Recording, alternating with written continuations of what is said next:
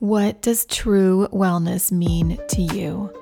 I'm Claudia Cometa, and that is the question I will be leading with in the Minding Wellness podcast.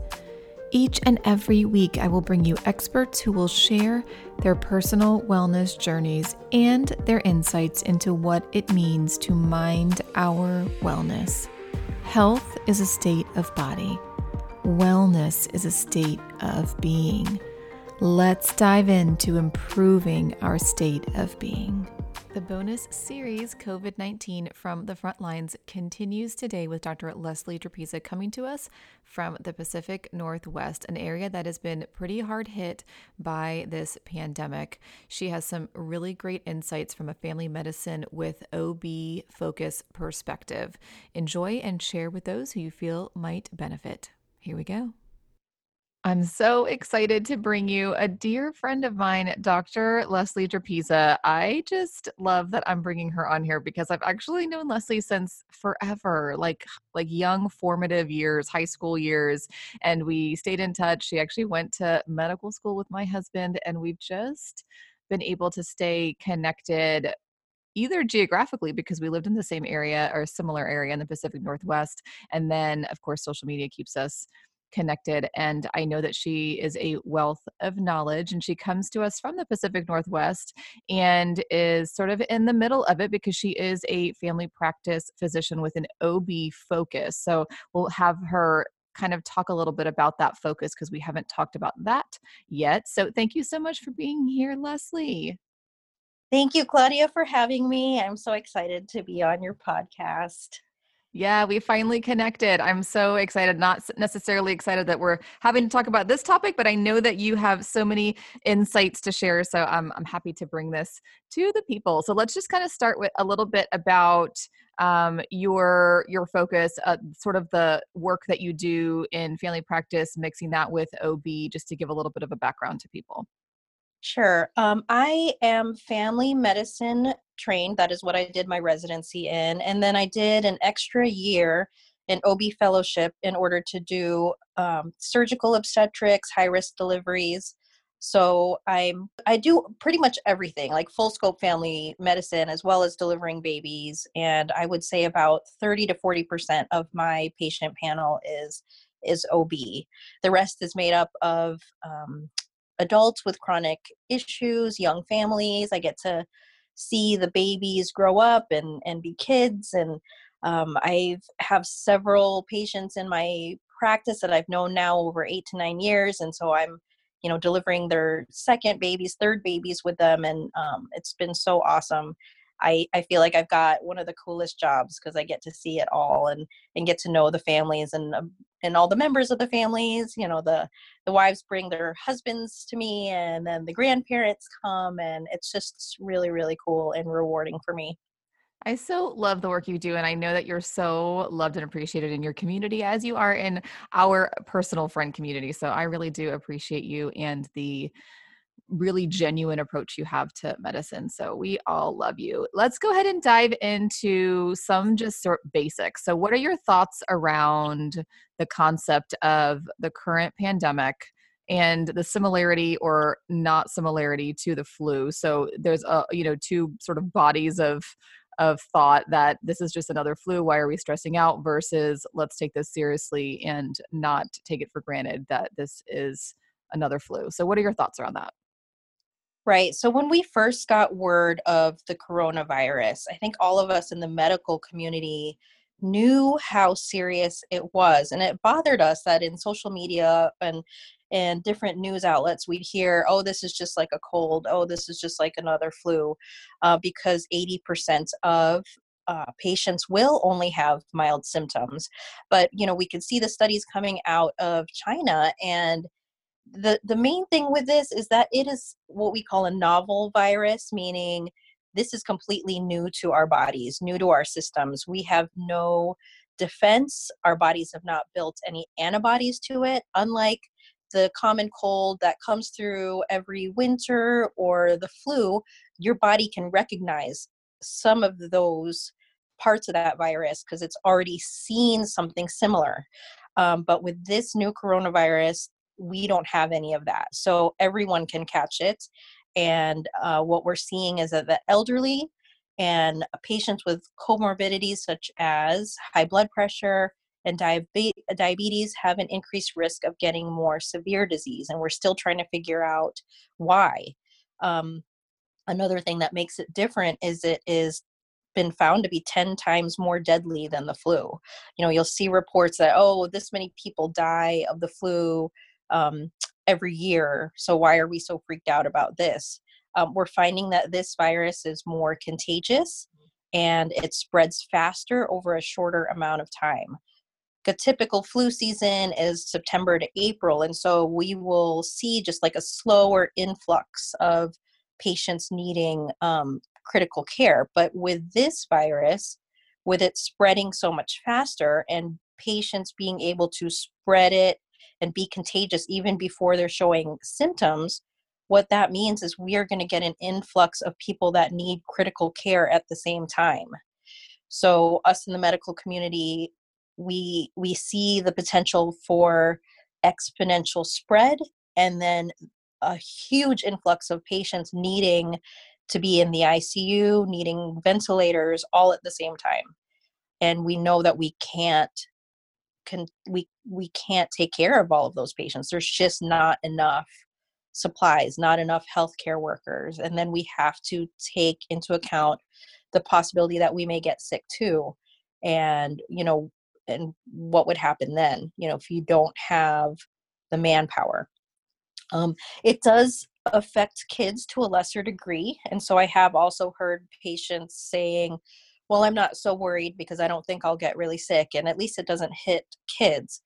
But the kids, you know, they are probably the um, most potential for being vectors of this, meaning they touch everything. You know, they put everything in their mouths, they touch you, they hug you, which is what we love about them. But they can definitely spread it. And if you can spread it when you're not even showing symptoms, we have to take care and make sure our um, our our kids stay well too. Um, yeah. yeah. such important points. Um, and I didn't mean to cut you off. Did you have more to say on that?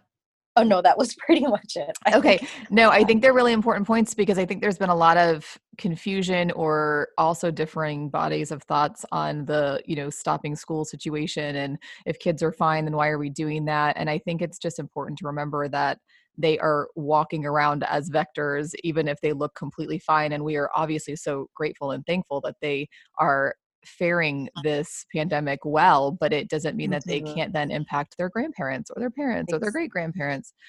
So, exactly. really important points. Let's talk a little bit about sort of the self triage process. So, you being in family medicine um, and you also being a part of a, a team that's trying to anticipate what's coming, what are some of the things that people at home should think of as far as their symptoms, what to do with those symptoms, what not to do, like maybe not rush to the ER, and what to do with sort of like routine um, medical visits that might be on their calendar but are not necessarily worth the possible risk. Right, that's super important. Um, the the tricky thing about this virus and the time that it is coming through is that it is for the for 80% of people will be mild and it will feel like a cold or it'll feel like allergies. Um, they're finding that only only about 40% are actually having the fever um, otherwise, it feels like a typical cold the sneezing, the coughing, the runny nose, the sore throat. Um, and what you should be watching for, the, the symptoms that are the most worrisome, are the severe shortness of breath. It, it might be tricky for asthmatics because they may have a little bit of shortness of breath kind of at baseline, but you know say you're asthmatic and you try your albuterol and it's and it's okay and you are able to get by then you know just just treat it like a cold if things are mild you know rest drink lots of fluids you know vitamin c and zinc those immune boosters are still good.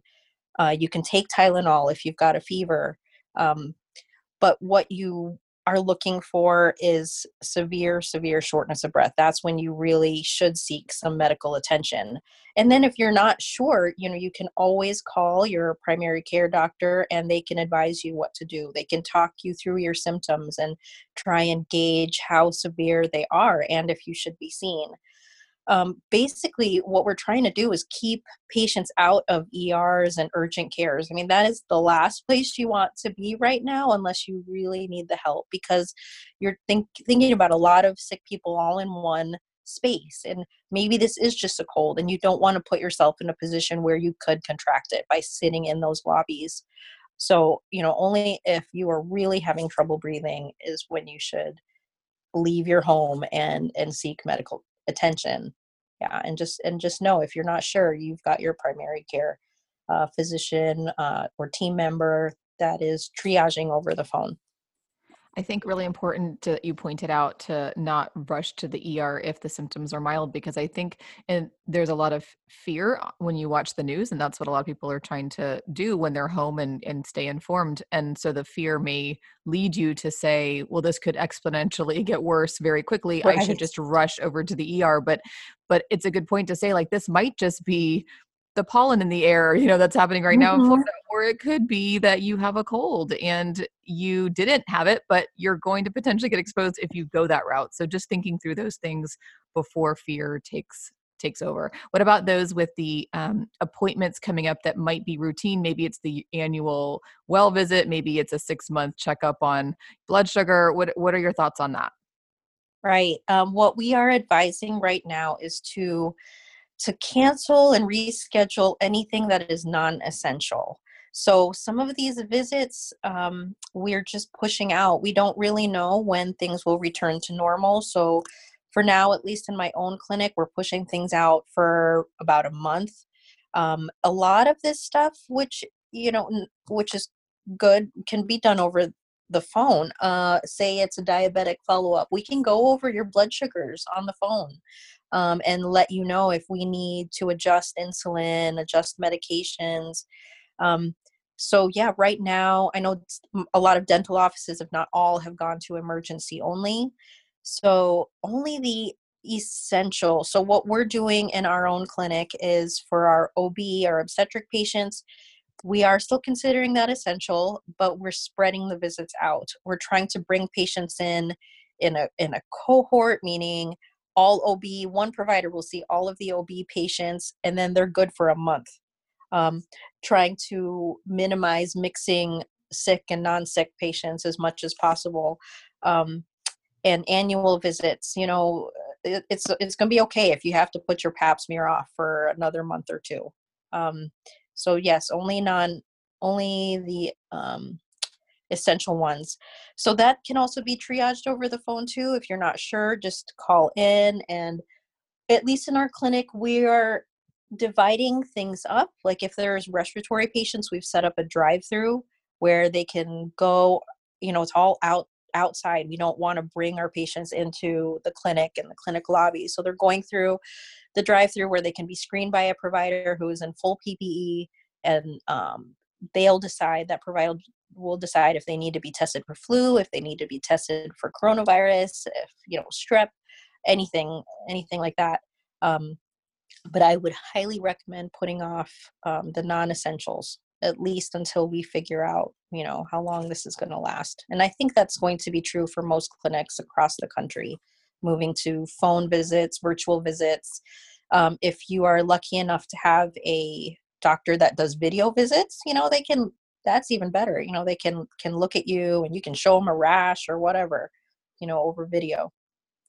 Yeah really good points and I mean, I would almost go to the point of saying if you're not sure or if your if your practice hasn't made that call or decision, um, you know, maybe you can think through as we've just kind of talked about whether you know if this is just a yearly visit or if it is the you know the mammogram or the pap smear um, but but your clinic hasn't made the call and they're bringing everybody in i mean i you know you could proactively make that call and move it back a month um, on your own if if you aren't sure if that's the right call. Obviously talk to your office but i think that most people are moving towards this. There may be states that still have very few cases who haven't made those decisions and then it might be something that you could think about and talk with your physician or nurse practitioner whomever you see about to see if it would make sense to push that back. So just good food for thought, even for those areas that maybe aren't hit as bad quite yet and haven't made those decisions, just to know what is happening in areas that have are, are a little bit further along in the process because of their volume of cases. So really great information. What about since you have an OB focus, I think it's important for people and you do some hospital work.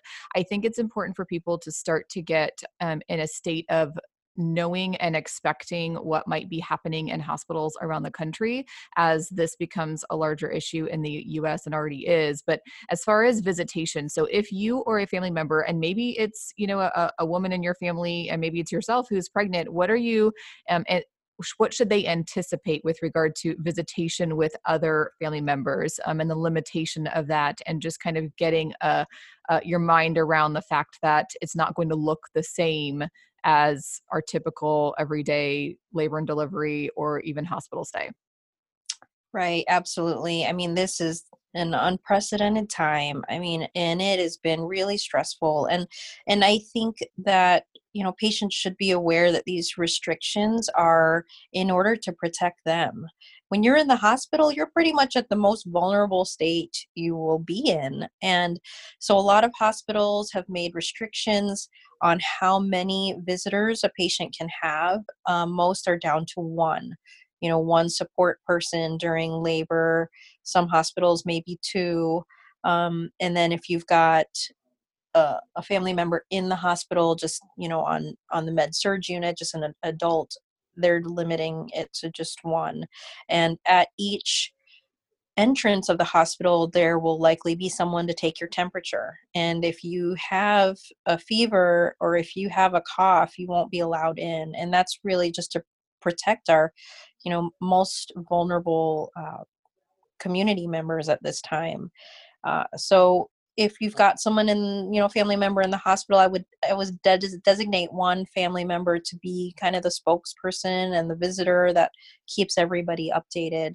Um, and and yeah being pregnant i can't i can't imagine you know this the stress you know that that our patients must feel right now. But you know I, I want them to know that we are doing these things to keep them safe and and that we will be there for them. You know our nurses are amazing at our own birth center and and do a wonderful job of of being the support person and and coaching through labor and and uh yeah i'm super fortunate to work with uh, the people that i do work with. They're just so compassionate and adaptable and just really really smart and and uh yeah it, there's going to be a lot of changes and it's hard to know how long this will last but uh, definitely most i believe most hospitals will go down to one one visitor and be ready to be screened at the door yeah, I think that's important for people to just anticipate, not in a, you know, sort of fear mongering way, like, oh, you know, I'm just anticipating this horrible limitation of visitation, but just to think right. through, okay, if I am pregnant and I am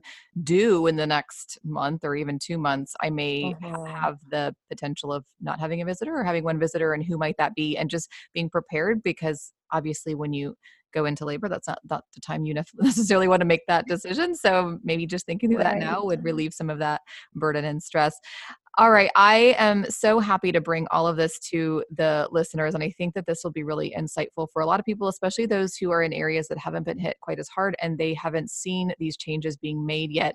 What are some of your final sort of parting pearls of wisdom, um, insights from either what you've seen on the front lines or just in anticipation of what's coming? I think that uh, the news can get a little bit bombarded by some exaggerations and sensationalizations. And I think it's just nice to have somebody who is calmly talking from the front lines and is able to just give us real life tips. So, any tips for people?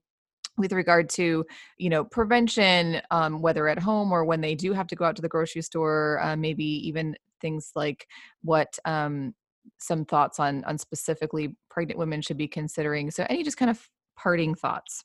Sure. Um, yeah, I think bottom line, try not to panic. I know it's so hard to say that, you know, when when the news is so sensationalized, but you know, in in a way I've kind of viewed this as a time to slow down and I have been so grateful for the opportunity to just hang out with my kids. I mean, being a busy family family doc that also does ob and also takes call um i and, and then having to kind of just just slow down and stay at home and hang out with my kids has been really great. So i mean i would recommend that people just take time for self-care you know take the opportunity to to, to just slow down maybe get that grumpy teenager that you've got at home away from the screen and reconnect with them. Take this opportunity while they're home from school to just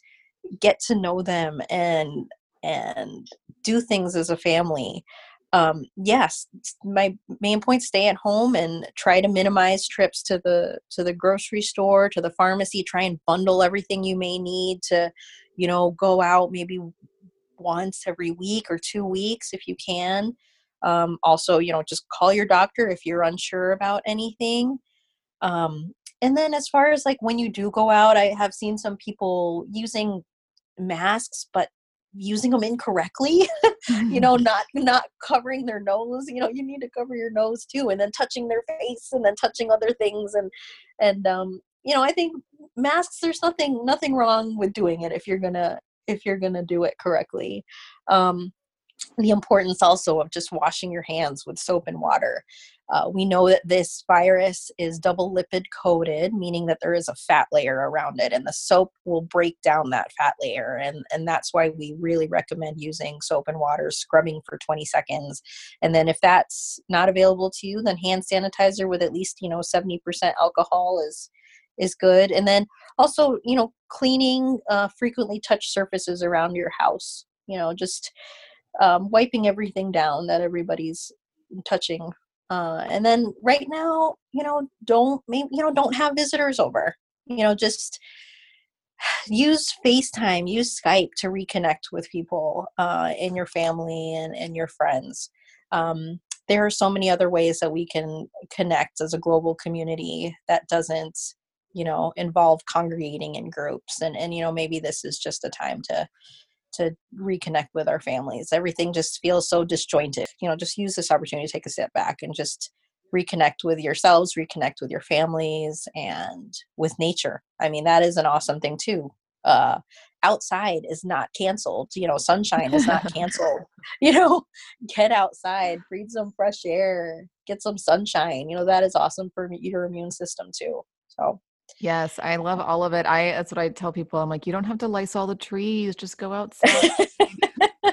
it's just so refreshing to be able to go outside and not real not have a surface to have to spray down or wipe down. And I think a lot of this too is just getting back to the basics, you know, like we aren't we aren't used to just being and so this right. is a great opportunity to just be instead of do and it yes. maybe took us to be forced to do this to realize how amazing it is to just be so so take that as an opportunity and um, i do think it's important to point out what you did about the masks when you're out is that it's okay if you want to go that route but use them the right way cover what you need to cover nose and mouth but then no- note and be aware of the fact that when you do have something on your face you're more likely to touch your face because you're moving around it's itching right. and so so just kind of being aware of that that if that's if you're noticing that that you're touching your face more because of the mask then then you know either decide if you don't want to wear it or just be able to stop yourself before you're doing that because that's obviously defeating some of the purpose. So, thank you exactly. so much, Dr. Trapeza. I am so thankful for all of your insights and pearls of wisdom and especially your time because I think that it time is a valuable resource and you being on the front lines um, i know that and with my husband being on the front lines too it's uh, we don't get a whole lot of time so i, I appreciate you dedicating uh, this time to us and our listeners. You are so welcome. Thank you so much for having me Huge thank you to my friend, Dr. Trapeza. I loved our time together and this conversation. I think that it's so valuable to just share the basics of the information coming straight from the front lines without the fear, without the anxiety, just the information to protect yourselves and your families. Stay tuned for more as we continue COVID 19 from the front lines. See you soon.